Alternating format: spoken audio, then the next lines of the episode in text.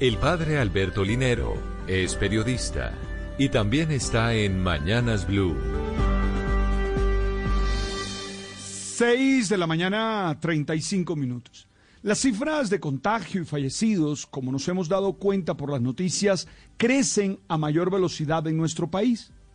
De verdad ya comenzamos a tener personas cercanas infectadas y en cuidados intensivos, pero entendemos que no es el momento de desesperarnos, no es el momento de perder el control de la vida, sino al contrario, necesitamos ser más conscientes de lo que este virus es capaz de hacer y tomar todas las medidas de cuidado que se nos han repetido.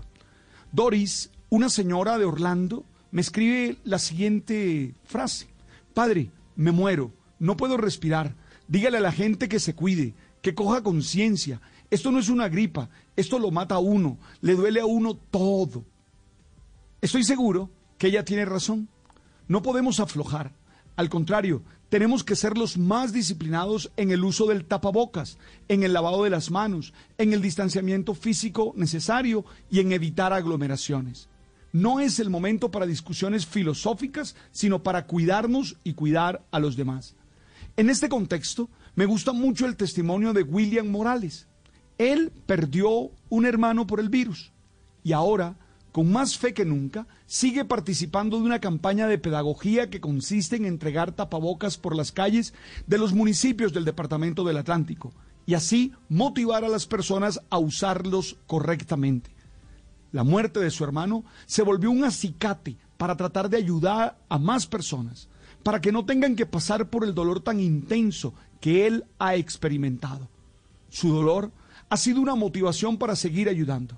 Creo que estos dos testimonios nos inspiran a entender que la batalla contra el coronavirus no ha acabado y que todos tenemos que dar lo mejor de nosotros para vencerlo. Esto implica ser responsable con nosotros mismos y con los demás, ser solidarios y generosos con aquellos que nos necesitan, ser optimistas y asumir que todas las privaciones que ahora tenemos son la garantía de un mejor futuro. Hey, no es el momento para falsos dilemas sino que es el momento de comprometernos con tratar de mantenernos sanos, buscando las mejores condiciones posibles de vida. Tengamos cuidado, que a veces las cosas por sabidas no se repiten y por no repetirse se olvidan.